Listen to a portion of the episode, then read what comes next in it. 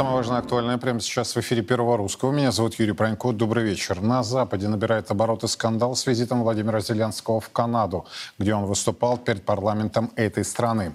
Специально на это мероприятие был приглашен участник дивизии СС «Галичина», когда спикер парламента Энтони Ротта представил его как героя Украины и Канады. Зал аплодировал ему стоя.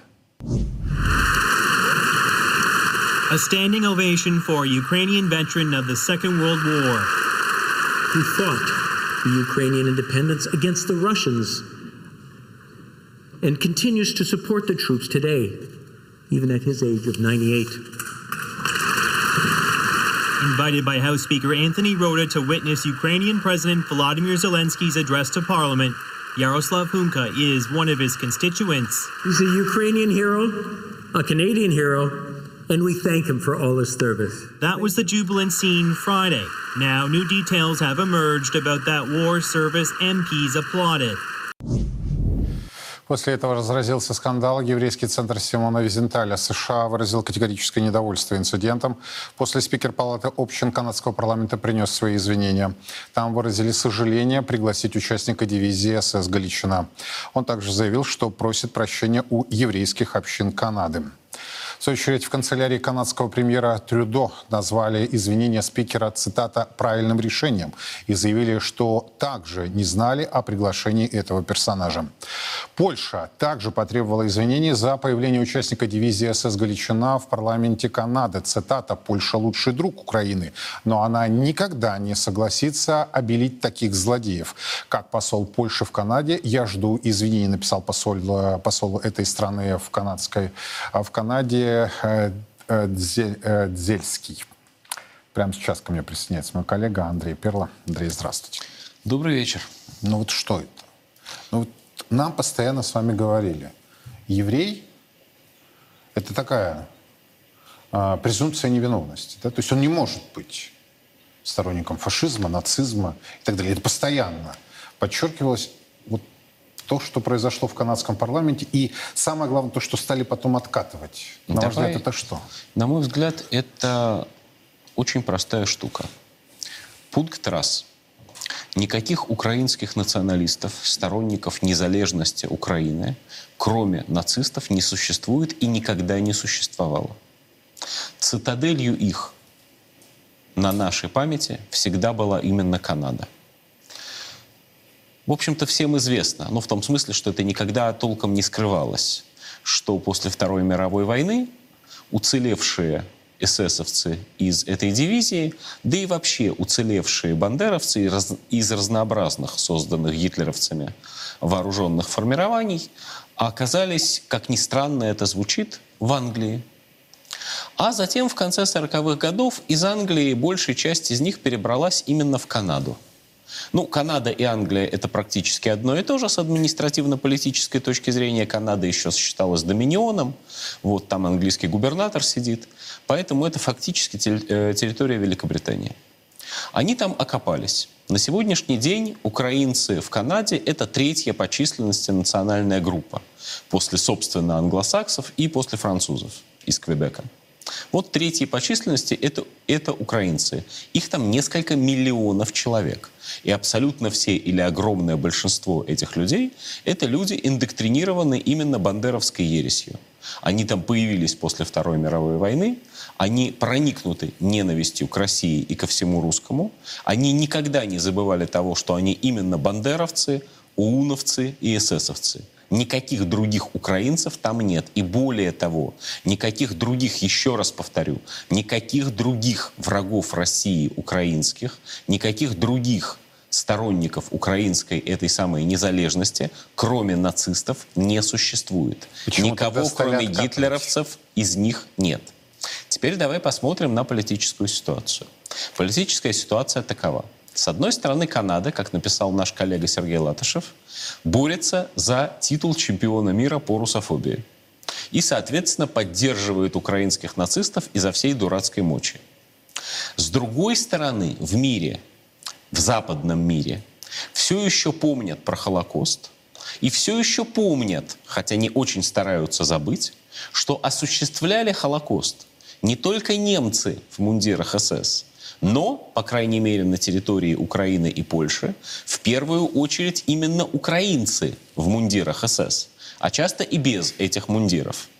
В том же Бабьем Яру украинцы из ОУН 30 тысяч человек убили за одни сутки. Они даже эсэсовцами не были. Они были просто бандеровцами, без мундиров. А евреи про это помнят, хотя, опять-таки, очень стараются забыть. И вот тут возникает тот самый когнитивный диссонанс, тот самый разрыв шаблона. Президент Украины Зеленский по происхождению является евреем, а по политической принадлежности он является украинским националистом, то есть бандеровцем, то есть нацистом, то есть гитлеровцем. Он вынужден выбирать в парламенте Канады. Он сейчас в каком пиджаке?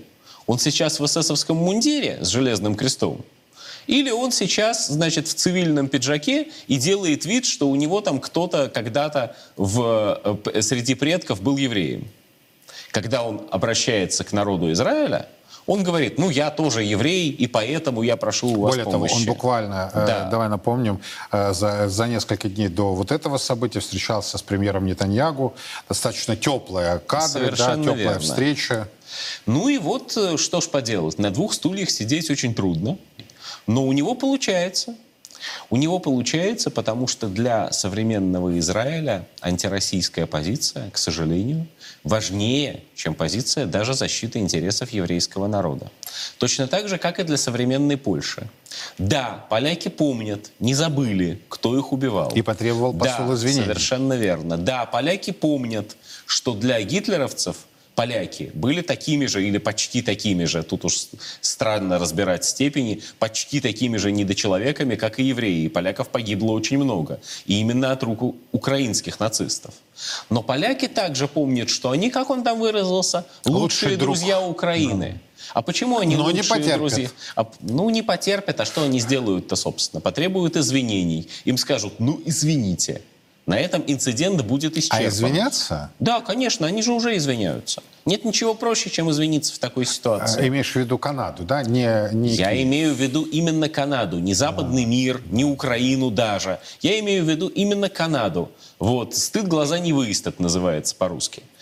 Простая же история. Вот в Канаде сидело после войны как минимум 10 тысяч только эсэсовцев из Галичины. Ну, вероятно, большинство из них уже померло от старости. Теперь, значит, их дети и внуки.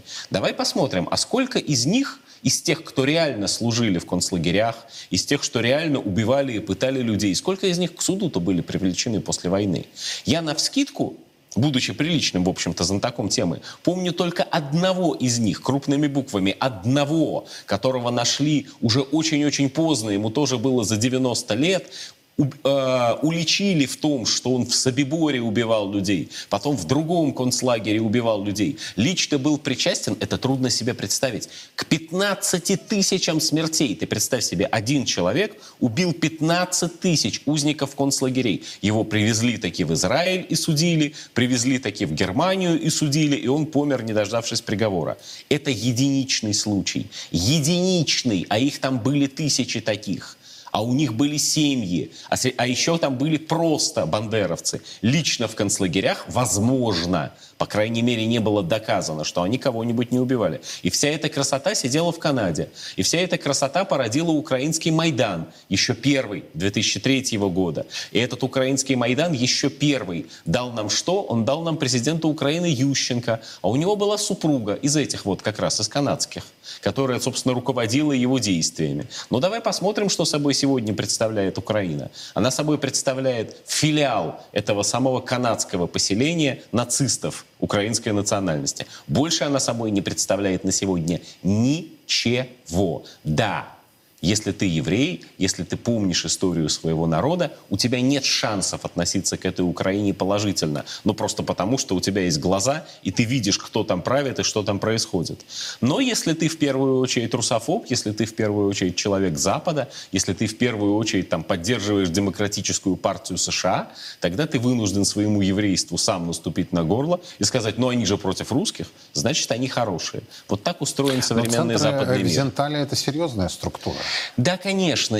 Я еще раз, я нисколько не сомневаюсь, что в Израиле и в Канаде еврейские общины сейчас поднимают достаточно серьезный скандал. И они будут это припоминать там уже пошли снова отмены и снова. Визитов даже в Канаду. То есть, Есть разные уровни политических последствий. Да, есть такая штука, ему как и это сойдет с рук? Да.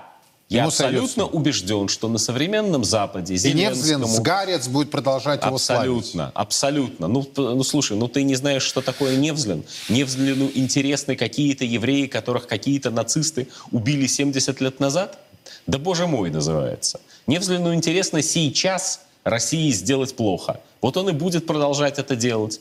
Они простят Зеленскому все, абсолютно все, только за то, что он воюет с Россией. И в этом смысле они — это и поляки, и евреи, и канадцы, и англосаксы вообще, и французы, etc. Я не могу тебе не задать тогда вопрос. Я думаю, ты видел, как и я, эту фотографию, где Владимир Зеленский у могилы своего деда, дед ветеран Великой Отечественной войны. Вот объясни мне, как такое может быть? Это вот самое мягкое дуализм, да? Ну а что я должен... Вернее, что тут можно объяснить? Человек предал все, чему его учили в школе. Человек предал все, чем была его семья. Человек предал родину, настоящую свою родину, причем не один раз. Человек предал... ту Россию, в которой он выступал, зарабатывал деньги, между прочим, с которой он обещал строить добрососедские отношения. Человек, извини, чуть не сказал грубость нечаянно, человек выбросил в канаву свои предвыборные обещания, когда он стал уже политиком, потому что когда он стал уже политиком и шел в президенты, он что обещал? Он обещал мир с Россией, мир с Донбассом, прекращение войны обещал он. Ты удивлен, что он сейчас предает то, чему он формально должен быть верен, как потомок своих предков? Может, да плевать ему на своих предков. Мой друг Андрей Березовский, прекрасный психолог, когда я как-то спросил его и писал об этом, что, может быть, у него психическое расстройство какое-то у Зеленского, он мне сказал, что, ты знаешь, нет, я не думаю, что там что-то клиническое. Нет, да? У него просто что-то с совестью, сказал мне психолог Андрей Березовский. Вот мы именно это и наблюдаем. У него что-то с совестью. Это в прямом смысле человек и предводитель людей, у которых нет ничего святого, которые не несут ответственность ни перед предками своими, ни перед потомками, ни за слова, которые они говорят.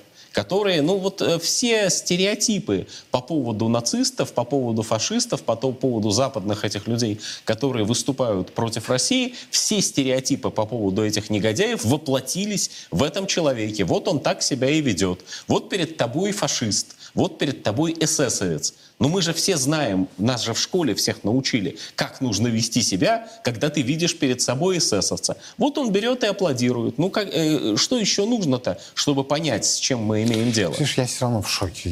Я в шоке как от приличный человек, увиденного. Конечно, да. Это ни в какие рамки. Нелегальный секрет. Еще один финальный вопрос. Вот эта встреча, да, с Нетаньяху. Нелегальный секрет, что в правительстве, в нынешнем кабинете есть люди не просто проукраинские, а очень так ярко проукраинские, например, министр иностранных дел Коэн, он не скрывает своей позиции, и ряд других персонажей. Нетаньяху пытался всегда балансировать, и даже после этой встречи, да, для прессы было сделано заявление, что только гуманитарная составляющая будет, хотя есть иные сведения. Я пока не готов развивать их. Скажи мне, пожалуйста, собственно, это произошедшее в канадском парламенте. Это произошедшее в канадском... Для израильской политики? Коэн, как теперь будет говорить? Я бы сказал так. Нетаньяху, конечно, попытается использовать этот скандал в свою пользу. Потому что Нетаньяху, в отличие от очень многих людей в израильской политике, он действительно национальный лидер Израиля. И он действительно пытается действовать не в интересах США, не в интересах Запада вообще, а в интересах только своей страны. За что был в интересах своей страны, да, за что его постоянно атакуют. В интересах его страны, в интересах Израиля, конечно, не пытаться оказывать Украине военную помощь, а пытаться соблюдать очень осторожный нейтралитет, поддерживать хоть какие-то отношения отношения с Россией, не давать Зеленскому вожделенный железный купол ПВО и так далее, и так далее. Нетаньяху попытается, конечно, использовать канадский скандал в пользу своей позиции. Насколько у него это получится, вопрос сложный, потому что, как ты совершенно справедливо сказал, даже в его собственном правительстве, уже не говоря об оппозиции в Кнессете, есть люди, которые считают, что надо попрать интересы еврейского народа ради того, чтобы насолить России. Ну, я надеюсь на то, что они сумеют удержаться все-таки от оказания военной помощи Украине. Но, что называется, руку на отсечение не дам, потому что давление на Нетаньяху производится страшное. И Байден, конечно, тоже использует все возможные рычаги для того, чтобы Израиль, по сути, вступил в войну против России вместе с НАТО. Спасибо тебе огромное. Андрей Перла здесь сейчас со мной в студии прямого эфира Первого Русского. Идем дальше. Минэкономразвития видит решение проблемы с колебаниями рубля в аналоге китайской модели, когда существует некая мембрана между внутренним и внешним рынком рублей. Об этом сегодня заявил глава ведомства Максим Решетников. У нас порядка 85% валютной выручки возвращается и продается. Вот, ситуация только в другом, что у нас 35% при этом возвращается в рублях. То есть мы же с вами активно были и всегда, и остаемся за переводы в национальные валюты, торговли и так далее. Так вот, экспортеры активно берут эти рубли и возвращают. Вопрос, где и как они берут, и какой у нас формировался рынок, ну, по сути, офшорных рублей, то есть рублей, которые обращаются за границей. Вот это вот вопрос, который тоже нам вместе с Центральным банком мы разбираем, и надо понимать, как бы, да, значит, они же здесь, по сути, как бы заимствования идут. Да, то есть у нас многие структуры, не значит, что только экспортеры, торговые дома какие-то и так далее, занимают здесь рубли, переводят туда, соответственно, там, по сути, происходят обменные операции, потом сюда эти рубли возвращаются. Обсудим тему. Денис Ракша, Дмитрий Голубовский ко мне присоединяются. Господа, добрый вечер. Добрый вечер, Юрий. Видите ли вы в произошедшем или в происходящем риске? Неожиданно, вот мы только недавно обсуждали цифровой рубль, теперь, значит, появляется офшорный рубль. И с такой легкостью это все происходит на фоне тотальной либерализации валютного контроля и небезызвестного дискурса по этой теме между ЦБ и Минфином. Что скажете? Давайте, Денис, затем Дмитрий, пожалуйста. Вся эта ситуация напомнила мне старый добрый анекдот про мудрого филина и мышек. Мышек стали все обижать в лесу, они пришли к мудрому филину и спросили, что им теперь делать. Филин, недолго думая, сказал: мышки, ну все же понятно, вам нужно стать ежиками. Мышки радостные побежали домой, но на середине дороги поняли, что они не знают, как стать ежиками, вернулись к филину. И спрашивают: филин, спасибо большое, совет отличный, а как нам стать ежиками? На что филин нам отвечает: идите нафиг, мыши, я тут о стратегии думаю, а вы со всякой ерундой. Вот, собственно говоря, министр экономического развития Максим Решетников выступил в данном случае прям как мудрый филин и всем рассказал, как им теперь жить. Только никто не знает, как это сделать. Поясняйте, поясняйте. Вот вы так иносказательно все изобразили, что теперь еще больше вопросов возникает. То есть вы видите риски, если да, ну, то в чем они заключаются? Смотрите, все просто. Значит, Решетников сказал: давайте сделаем как в Китае. Вот эту вот мембрану, две валюты, один курс. Но в Китае, у Китая для этого есть Гонконг. И у Китая для этого нет санкций против его финансовой системы.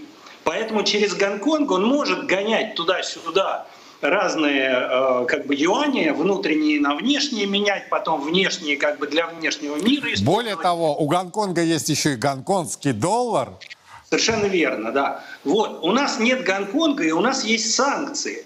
Поэтому если наш центральный банк попытается, например, сделать свой филиал где-нибудь в свободной экономической зоне, я даже не знаю, где ему это делать, да, то этот филиал тут же попадет под санкции.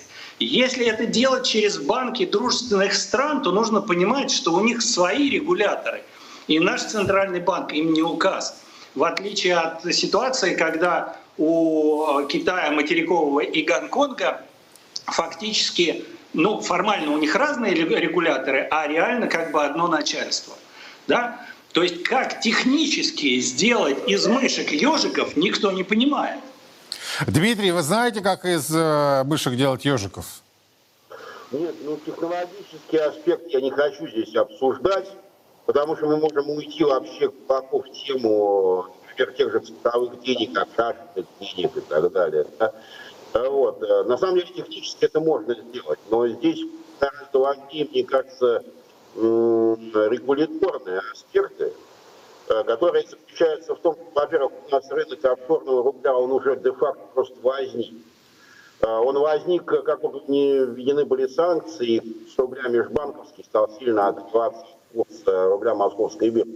Что в одну, то в другую сторону. Бывало, когда он дороже, бывало, когда он дешевле. Вот. И это вопрос, на самом деле, мне кажется, регулирования банков, потому что офшорный рубль – это, по сути дела, рубль межбанковского рынка. С кем и как они проводят сделки – это их дело. Просто эти сделки не отражаются в публичном стакане живых торгов московской биржи. Но меня, честно говоря, это сильно настораживает. Не приведет ли это к мощному продолжению оттока капитала? На самом деле, если речь идет просто о том, чтобы понять, что происходит с торговым балансом, а с ним, на мой взгляд, происходит то, что под валютную выручку кто-то занимает большие объемы рублей, чтобы потом их здесь показывать, валютную выручку, понимаете, рубля, да, или с тем, чтобы ими платить налоги, то это вопрос, в первую очередь, банковской системе и их регулированию. Вот, отток капитала в рублях, ну, для меня это звучит не очень понятно, потому что это... Нет-нет-нет, отток капитала через офшорный рубль. Ну, давайте не будем делать вид, что мы не знаем, как, например, через прокладки в Киргизии, Армении, других дружественных стран выводятся рубли, которые затем превращаются в доллары и евро. Ну, давайте не будем хотя бы вот это делать. Ну, за этим оттоком капитала можно следить здесь, в момент превращения этих рублей в доллары и евро. Да, вопрос, опять же, скажем так, комплайенс. Да? Конечно же, если бы у нас в идеале был бы свой Гонконг, что нам не дадут сделать, да, наши партнеры, которые оказывают на нас большое давление. Или если бы у нас были очень хорошие отношения, например, с дубайской юрисдикцией, мы могли бы торги офшорным рублем запустить там. И тогда, имея хорошие отношения с регуляторами, мы могли бы эту китайскую модель реализовать. Но я считаю, что это, ну, как минимум, путь долгих переговоров, достаточно сложных, и согласований между регуляторами. Поэтому вот этот вот контроль за рублем, который межбанковский, ну, называете его офшорным, да, это вопрос все-таки к банкам, к банковскому регулированию. Какие-то механики для этого нужно вырабатывать Центральному банку. Наверное, да, нужно. Вот. Но в целом эти механики будут сводиться к выдачу займа под какое-то валютное обеспечение. Скорее всего, они проходят по балансу именно так. Да, скорее всего, соглашусь. Спасибо большое, Денис Ракша, Дмитрий Голубовский были у нас на прямой связи. Говорили о предложении, а точнее заявлении Максима Решетникова в части так называемого офшорного рубля. Вы знаете, вот меня чем дальше, тем больше беспокоит вот эта таинственность, недосказанность, которая выливается в сотни и сотни миллиардов долларов. Вот все вы знаете о том, что нам заморозили, да, 300 миллиардов из валютных резервов Банка России. Это не считая олигархических денег. Ну ладно, олигархи пусть сами разбираются, хотя на самом деле грабанули-то они Россию и вывели туда свои, не свои, а наши с вами деньги, которые фактически присвоили. Ладно, я делаю вид, что я не знаю об этих денежных средствах. 300 миллиардов. Глазьев предупреждал Набиуллину лично, неоднократно, что этого делать нельзя. Они говорили, что мы не Иран, нас никто не тронет. Когда он привел пример Казахстана, тоже сказали, с нами это не сделали. Сделали. Теперь Еврокомиссия активно рассматривает вопрос о введении налога на доходы, вдумайтесь, на доходы с российских валютных резервов, с евроклира, которые они там получают. Ну, представьте, сумма 300 миллиардов. Я Тут в эти выходные участвовал в разных мероприятиях. Я вам хочу сказать, я периодически озадачивался этим вопросом. Это как можно было изменить страну к лучшему, если бы эти деньги пошли в ее развитие? Нам говорили, это на черный день, это на черный день. Черный день наступил, ни денег, ничего. А черный день есть. А персонажи все сидят. Ладно, делаем вид, что опять мы ничего не заметили. Теперь, внимание, вопрос. Вот когда меня почему напрягает тема офшорного рубля? Я прекрасно знаю схемы, которые использует Китайская Народная Республика. Я вам уже говорил, что месяц тому назад я сам был в Гонконге. Я посетил разные там структуры, и видел, и смотрел, и общался. Так вот, у меня возникает вопрос. У нас есть специальный административный район? Нет. Вот эти два офшора, которые внутренние создали на острове Русский, в Владивостоке, острове Октябрьский, в Калининграде, это не очень хорошая копия. Ну ладно, создали. Но это все-таки не САР в понимании Гонконга. Гонконг – это один из мировых финансовых центров. Гонконг, Лондон, Нью-Йорк. Так распределено вещание глобального бизнес-канала Bloomberg. Это для тех, кто на бронепоезде и не в курсе. То есть у нас и этой возможности нет. Но постоянно двигается вот эта идея офшорного рубля. У Гонконга есть доллар. Помимо того, что есть юань, конвертируемый юань, неконвертируемый юань и гонконгский доллар, вы сейчас удивитесь, эмиссия трех крупнейших банков. То есть там не банк, не ЦБ Гонконга занимается эмиссией. Ладно, и это я забываю. Теперь, внимание, вопрос. Как говорят французы, attention. Заявление посла Индии в России на Восточном экономическом форуме в Владивостоке, когда его один из журналистов спросил, как нам быть с проблемой зависших индийских рупий российских компаний, вот там десятки миллиардов, в основном это углеводородные деньги, мы вам продавали углеводороды, ну конкретно нефть, и, значит, а валюта у вас неконвертируемая, индийские рупии действительно неконвертируемая валюта. Теперь барабанная дробь.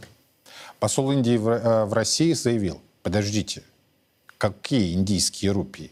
Все 18 месяцев мы с вами рассчитываемся твердой валютой.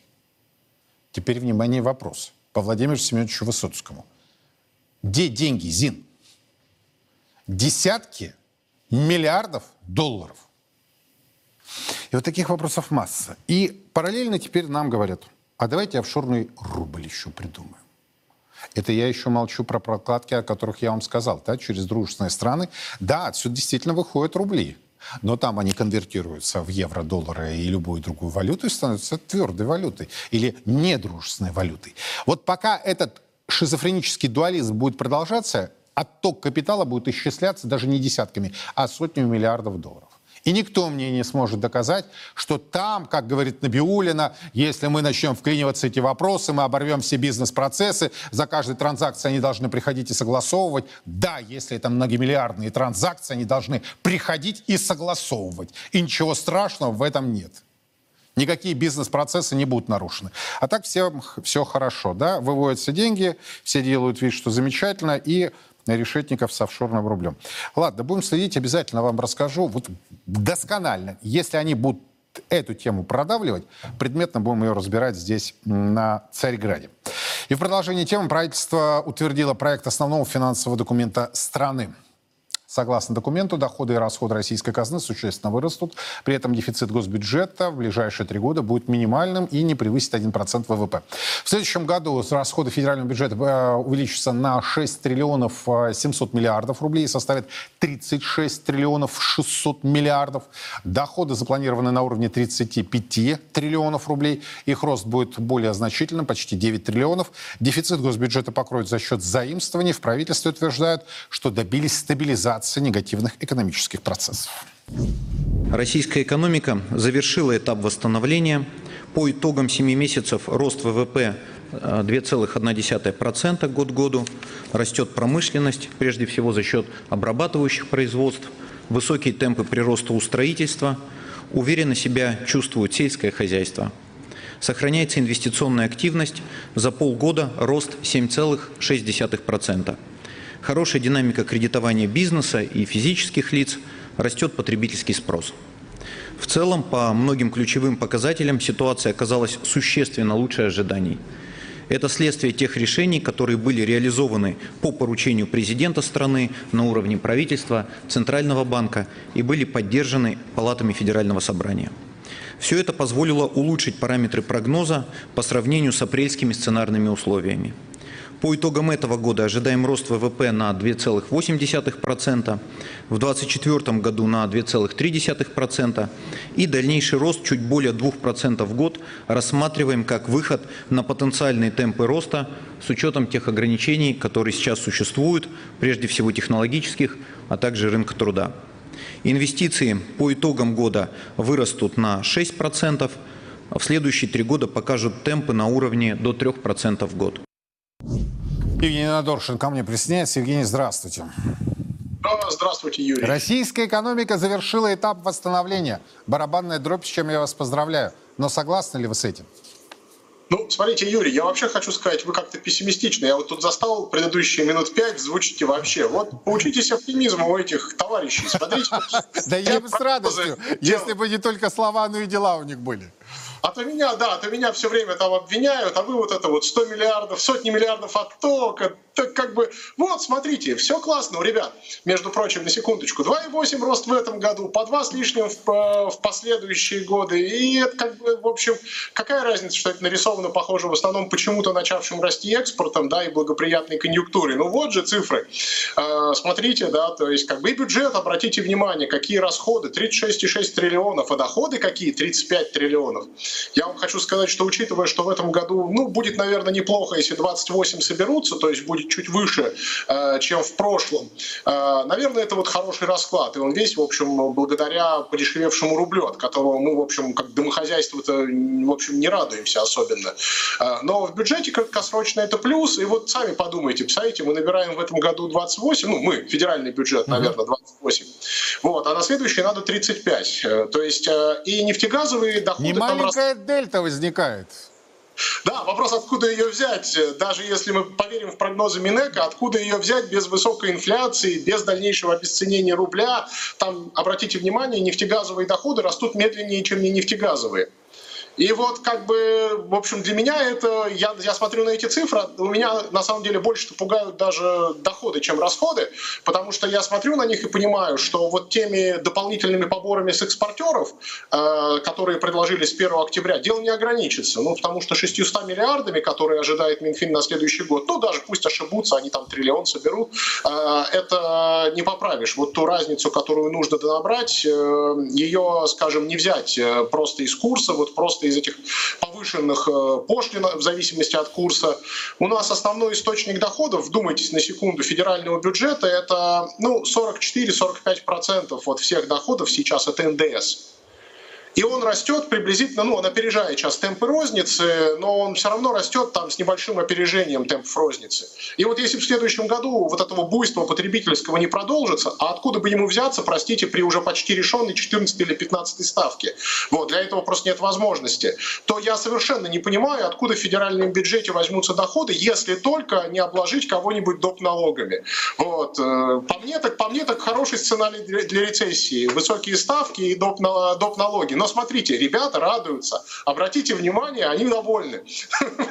Они-то довольны, да, у них все хорошо. А вот у домохозяйств как-то не очень, да, и периодически... Ладно, я не буду говорить, что я слышу в адрес некоторых министров. Но смотрите, Евгений, министр Решетников сегодня раз... Да-да-да. Не-не, я хотел сказать, что, ну что теперь как бы, за неимением возможности выбора надо, может, чутка оптимизма добавить, что ли. Нет, я понимаю, просто пусть они ответят на вопрос, где деньги? Где деньги, да? Вот почему никто не опроверг слова посла Индии в России? Вот я помню то утро, я так, оп, ничего себе, а где деньги? И никто не... Все сделали вид, что все нормально. Ну ладно, идем дальше. Смотрите, Решетников сегодня рассказывает... Расчетом с рупиями это отдельная история, да, я сам ничего не понимаю, если честно, и испытываю большое удивление. Сам хотел бы получить объяснение, но тут, ну, как бы, что делать? Ну, задайте вопрос 50 раз, может быть, что-нибудь услышит. Кто-то услышит, согласен. Но по поводу валютной мембраны мы с вами еще поговорим, а министр Решетников сегодня нам рассказывал о том, что в следующем году будут расти доходы как бюджета, так и граждан страны. Дальше доходы будут расти средним темпом 2,8% в год. В основе роста трудовые и предпринимательские доходы, а также меры социальной поддержки. Влияние окажет и ежегодное повышение минимального размера оплаты труда. Напомню, что с 1 января следующего года МРОТ увеличится на 18,5%. Рост заработных плат будет происходить на фоне сохранения низкого уровня безработицы. В прогнозе на все три года цифра 3,1%. Торговый баланс в этом году будет соответствовать уровню 2020 и 2021 годов, а в дальнейшем его улучшение будет обеспечено за счет опережающего роста экспорта при более сдержанной динамике импорта. Евгений, все будет расти. Правда, скромными темпами, там 2,8, ну ладно, не будем, как вы говорите, докапываться, да, что называется, там безработица. Я на самом деле не понимаю, что они так радуются этой минимально низким уровнем безработицы. Ребята, это говорит о том, что у вас очень серьезные проблемы в экономике. Ну ладно, когда в этом не разбираются люди, но когда человек занимает пост министра экономического развития, он же должен в этом развиваться, должен это понимать и разбираться.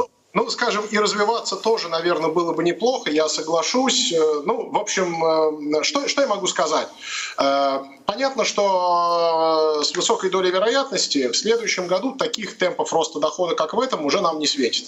Действительно, это так. Рынок труда останется напряженным. Это не так плохо для работника. Это гораздо хуже для работодателя. Видно, что работодатель у нас в российской экономике очень неэффективный. Сейчас отвечает на вызовы, вот, связанные с дефицитом труда. Просто идет, ну, вот, выжимка всего, кого только возможно. По сути дела, внедрение, обратите внимание, новых технологий, автоматизации не происходит. Представляете, Минэкономразвития в своем прогнозе, это потрясающе, они вот, ну, для того, чтобы показать картину, наверное, чуть благостнее, чем она есть на самом деле, ставят, например, общую занятость на этот год 72,8 миллиона человек, предпрошлогодний 72. Но если я смотрю официальные цифры, столь скромную занятость я вижу только в феврале этого года, и все. А все остальные, как бы, 6 месяцев из доступных 7 за этот год уже больше. И мы явно идем там на 73,5. Представляете, уже вот, точнее как, мы уже набрали 73,5. Вот, это вопрос. То есть, ну, если мы просто эту цифру включим по занятости сейчас, фактическую, да, ну, фактическую в этот прогноз, то там производительность перестанет расти. И возникнет неприятный вопрос. Как же так получается? Мы рассказываем всем про автоматизацию, про инвестиции растущие. Куда же они растут? Что же они нам приносят, если у нас производительность труда, обратите внимание, стабильно не растет. В прошлом году она падала. В этом году, вот, судя по всему, да, то есть из рынка труда высасывают по последняя, и она просто не увеличивается. У нас экстенсивный неэффективный рост, который, к сожалению, представляете, да, то есть является предвестником скорее дальнейшего обесценения рубля, может быть, не прямо сейчас, но в некотором будущем, не самом отдаленном, просто потому что местным производителям нужно будет сохранять конкурентоспособность против более высокотехнологичных иностранцев.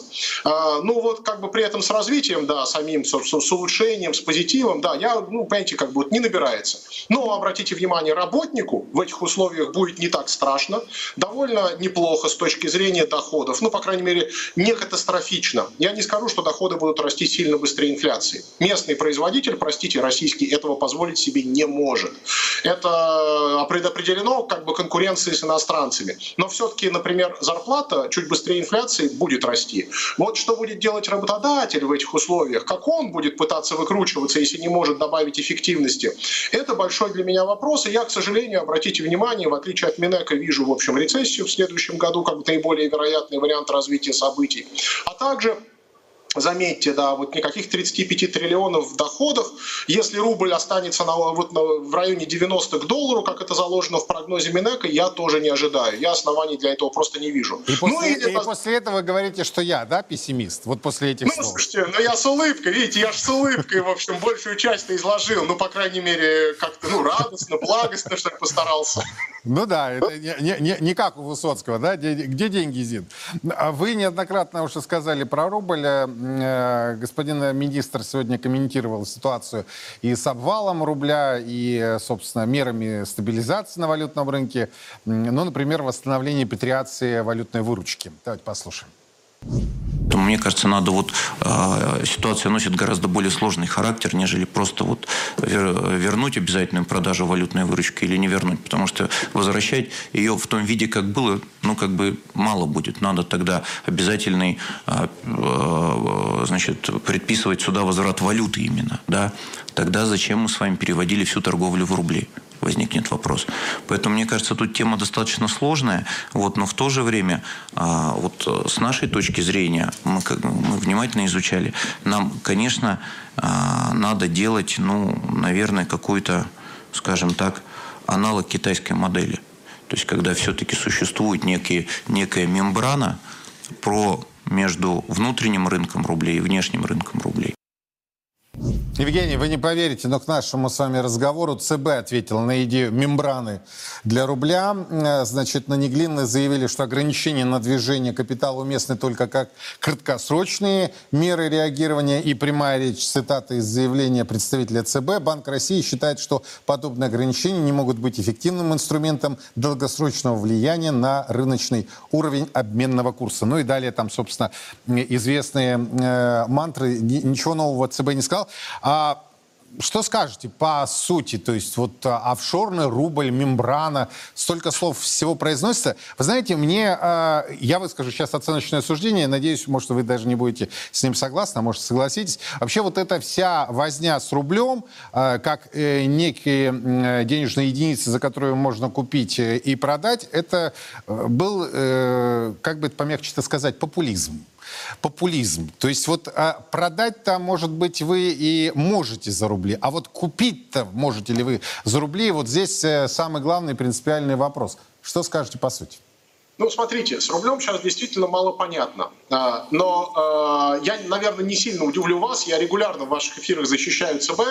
И тут я тоже, наверное, скажу, что нам надо постараться оставить определенную свободу движения капитала, несмотря на то, что нашим регуляторам явно не хватает комфорта и компетенции для того, чтобы разбираться вдруг с неожиданно продвинувшимся на почве международных расчетов рублем.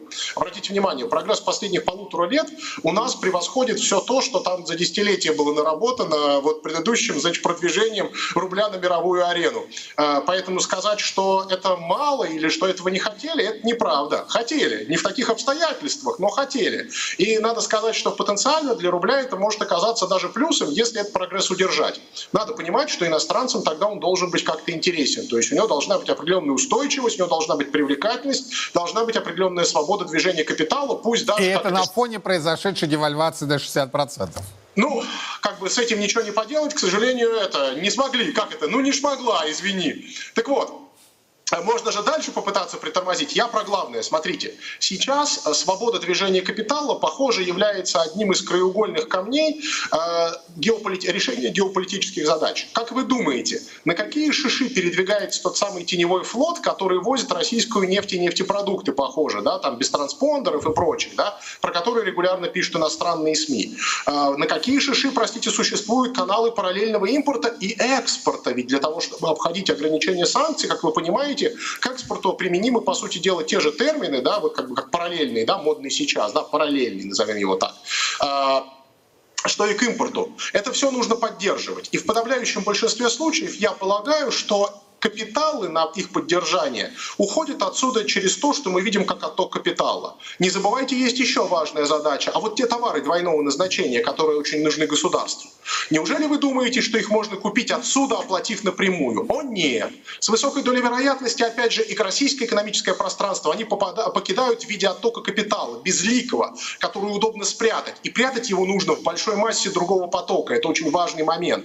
Поэтому обращаю ваше внимание, что эта дискуссия вводить или не вводить, она в значительной степени пустая. Если ты задавишь обычные гражданские потоки, условно говоря, до тебя потом будут щелкать, соответственно, все подряд, кому ни попадя, потому что твои потребности будут видны как на ладони всем тем, кто хочет за ними следить. Поэтому, к сожалению, обратите внимание, нужно научиться работать с тем новым состоянием рубля и пространства, которое мы получили. Оно не такое плохое, оно несет определенные цели и преимущества, которые ставились еще лет 15 тому назад в рамках Международного финансового центра и реализует критикует их, но просто надо переходить на другие подходы. И здесь ЦБ чуть более адекватен, наверное, чем, например, ряд других, пытающихся выступать по данной теме. Эти ребята, похоже, просто не доросли. То есть состояние получили, но, к сожалению, сознание еще не развелось до нужного уровня. И в этом смысле, несмотря на то, что я готов и неоднократно есть за что критиковать ЦБ, вот прямо здесь его подход, кажется, более соответствует новым реалиям рубля. Он еще не обрел инструментов управления им полноценных, но, по крайней мере, он осознает, с чем он сталкивается, с чем он имеет дело, какие риски несет попытка затянуть сейчас гайки на потоках капитала. Поэтому и вам, говорю, будьте поосторожней, обратите внимание, российскому государству есть чего прятать, и экономическим агентам, от которых у нас много зависит. Причем у нас у домохозяйств, это наши экспортеры, там импортеры, кое-чего прячут для того, чтобы сюда ввозить товары, а отсюда их вывозить. И вот если им нанести большой удар, ущерб, то там может пострадать гораздо больше, чем представляется на первый взгляд. Стабильность рубля на время можно обрести, можно сходить опять на 55, может ненадолго, но простите, что будет потом, вот это будет описываться уже совсем мрачными красками, даже человеком, который с улыбкой излагает всякие гадости вроде меня. Там ничего хорошего нам не светит. Евгений Надоршин, его оценочное суждение. Спасибо огромное.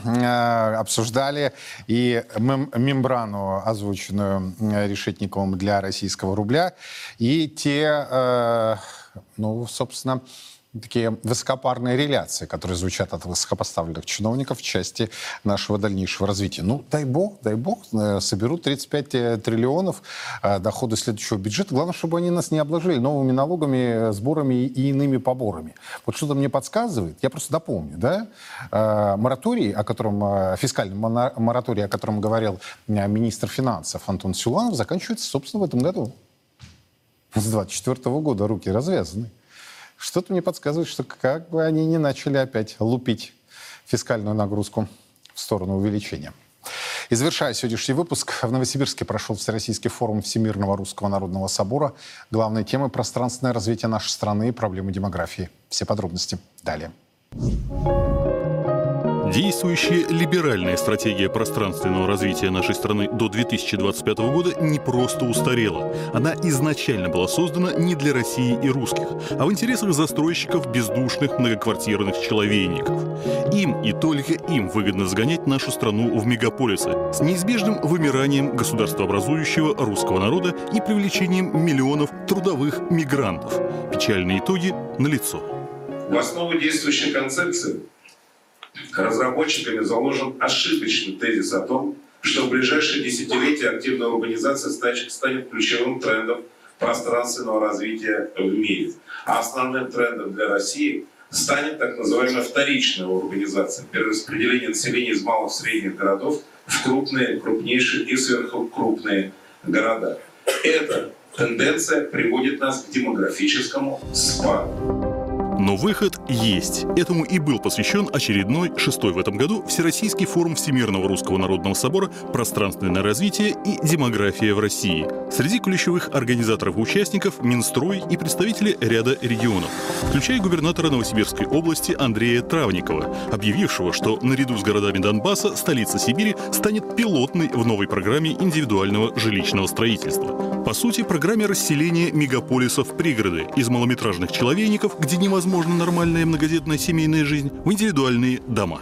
Оптимальным направлением программы ИЖС могут стать подготовленные участки застройки, расположенные в районных центрах нашей области и других опорных сельских населенных пунктах. Важно подчеркнуть, речь не об исходе в деревню, но о создании альтернативы мегаполисам в виде пригородной одноэтажной России со всей необходимой инфраструктурой. К подобному решению уже пришли послевоенные Соединенные Штаты, что привело к самому настоящему демографическому взлету, знаменитому бэби-буму. В то время, когда в Советском Союзе при Никите Сергеевиче Хрущеве убивали русскую деревню и перевозили в города наших с вами родителей, или дедов и бабушек, в это время в Америке, наоборот, из бараков городских переселяли в пригороды. Но, конечно, важно, чтобы за техническим решением жилищной проблемы миллионов русских семей стояла и серьезная духовная работа, чтобы мы, потомки и наследники Великой Российской империи, наконец-таки вспомнили, что убийство своих собственных детей в утробе – один из самых страшных грехов. В городе Аксай, например, закрыли роддом, 25 километров до него теперь, значит, надо ездить до другого города, ездить людям, которые там живут. А абортарий, пожалуйста, находится рядом. Это спрашивается, это что, вот идеология потребительства, вот так она формирует, такой ландшафт она формирует, мертвый ландшафт. Если мы хотим, конечно, кладбище, то можем дальше продолжать. Но я думаю, мы хотим все-таки жизни. А если мы хотим жизни, значит, мы должны поощрять те вещи, которые не измеряются монетарно, а измеряются количеством счастливых детей. Добавить нечего. Может ли быть вообще что-либо важнее счастливого будущего миллионов русских детей? Собственно, ради этого и был создан Всемирный русский народный собор. Ради этого и трудятся его эксперты. И с Божьей помощью контуры этого русского будущего уже прорисовываются.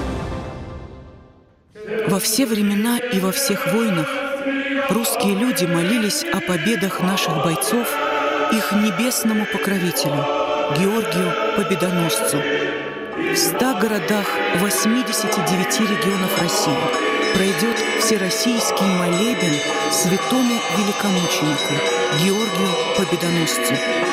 Каждый сможет поклониться его мощам и попросить святого о помощи. Нет сомнений, молитвами Георгия Победоносца Господь защитит наших воинов и дарует нам новую, великую победу.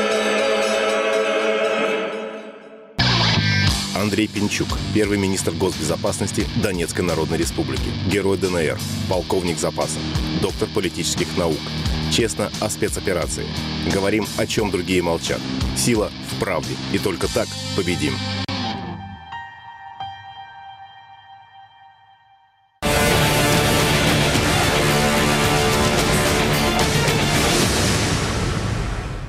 На Купянском направлении ударами авиации, огнем артиллерии российской группировки войск были поражены скопления живой силы и техники механизированных бригад ВСУ в районах населенных пунктов Синьковка и Песчаная Харьковской области. В результате уничтожено до 25 украинских военнослужащих и до 3 единиц техники ВСУ.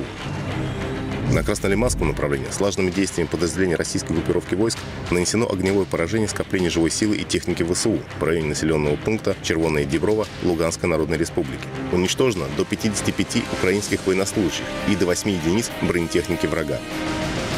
На Донецком направлении, в районе населенного пункта Клещеевка, враг пытается прорвать нашу оборону. В бой брошены резервы, переброшены с других фронтов.